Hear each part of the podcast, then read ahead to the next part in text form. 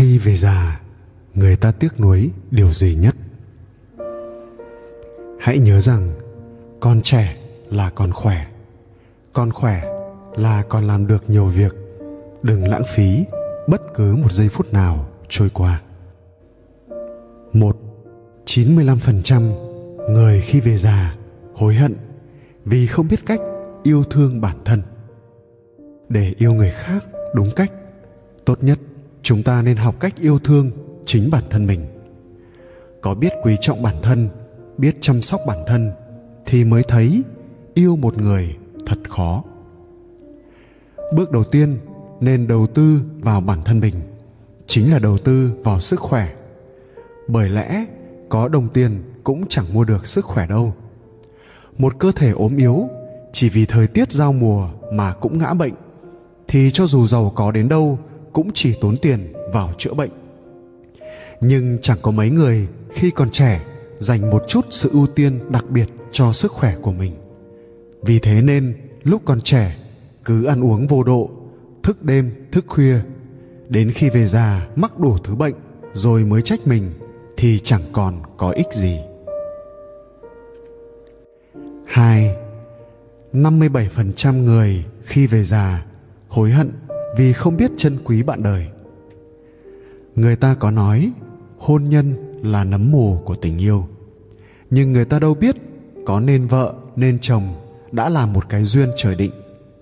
Những người yêu nhau, nguyện thề bên nhau, lẽ dĩ nhiên là vì tình yêu còn khi kết hôn, trân trọng nhau phần nhiều, âu cũng là vì chữ, nghĩa say rồi mới biết rượu nặng, yêu rồi mới biết tình nặng đánh giá về phương diện tình cảm nhiều người cho rằng khi có được rồi thì thường không biết trân quý có không giữ nên khi vuột mất mới tiếc nuối khôn nguôi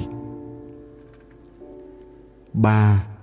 62% người khi về già hối hận vì không biết giáo dục con cái.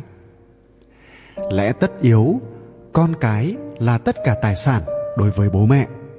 Chính vì thế mà hầu hết bố mẹ chấp nhận hy sinh tất cả, chịu đựng tất cả đau thương và tủi nhục để dành cho con cái tất cả những điều tốt đẹp nhất. Từ những việc nhỏ nhặt nhất, bố mẹ cũng không muốn con động tay động chân nâng niu từng chút một bao bọc trong nhung lụa chiều chuộng hết mực chỉ cần con cái sung sướng thì bố mẹ có phải chịu đựng khổ đến mấy cũng không sao cả nhưng tình yêu ấy lại chỉ khiến đứa trẻ trở nên ngày càng ích kỷ, yếu đuối và sẵn sàng đổ lỗi cho người khác. Nhiều bố mẹ vì muốn con cái mình sau này phải giỏi giang, tài năng, làm ông nọ, bà kia để nở mặt, nở mày với họ hàng. Nên cách duy nhất mà bố mẹ thấy đúng đắn là thúc ép con học.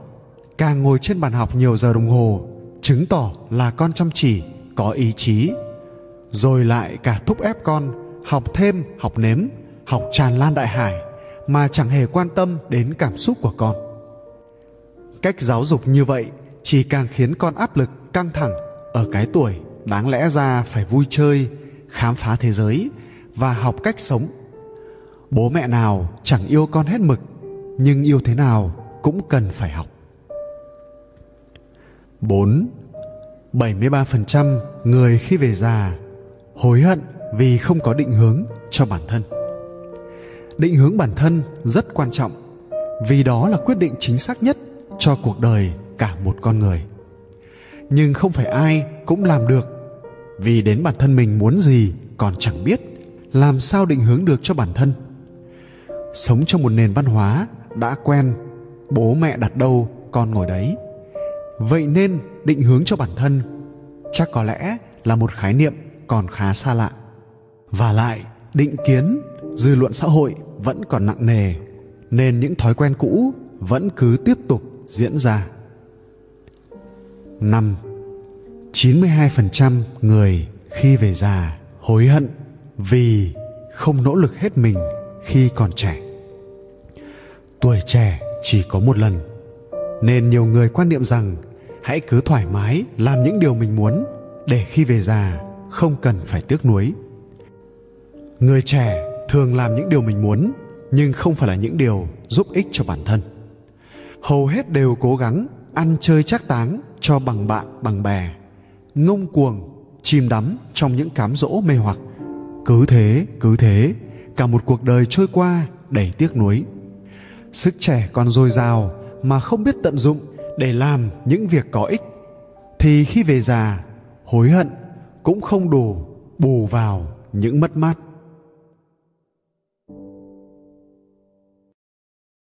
Bảy cách bố thí không tốn một đồng, nhưng lại được may mắn cả đời.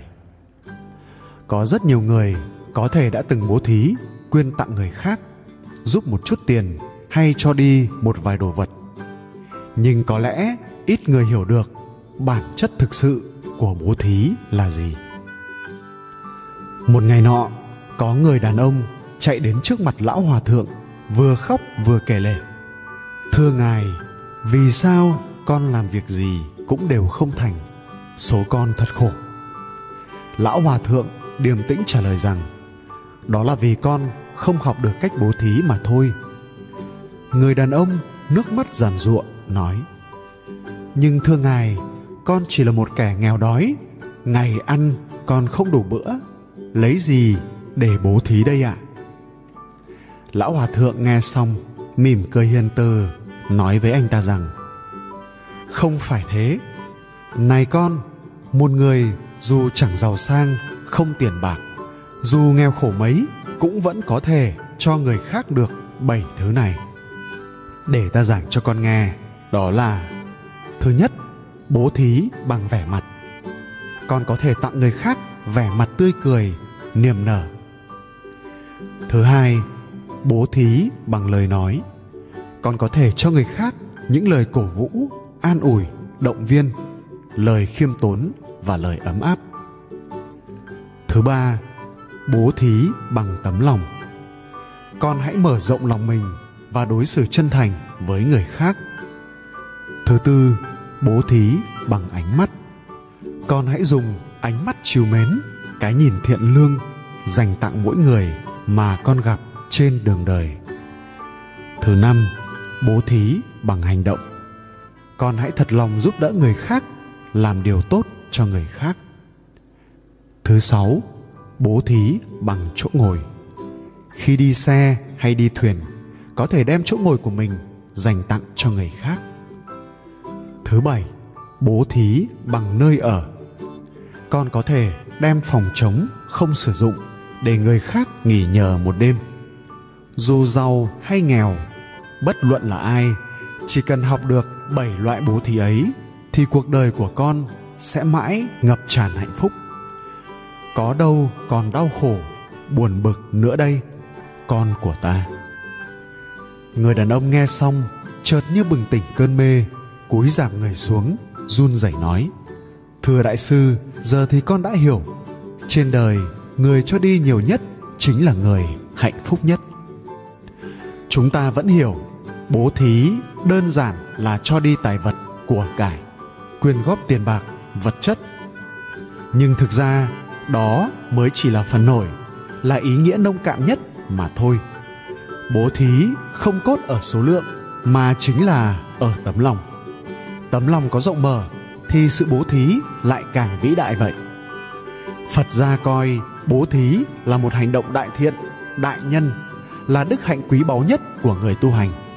Bố thí được coi là cách để trừ bỏ tận gốc tính tham lam, ích kỷ, cũng là biểu hiện của lòng từ bi.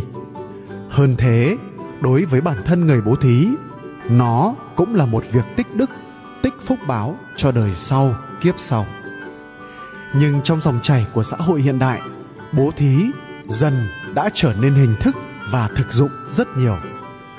Người ta đi chùa, bỏ vào hòm công đức một chút tiền, hoặc dâng lễ cúng dường, hoặc quyên góp tài vật, và coi đó là bố thí.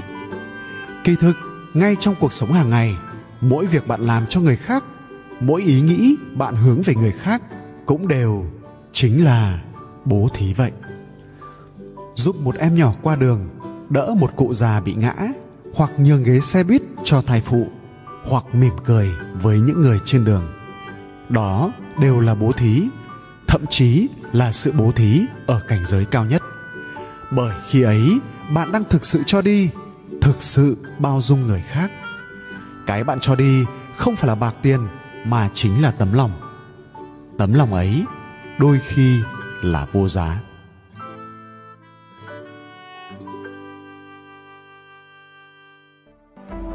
Cảm ơn các bạn đã theo dõi video.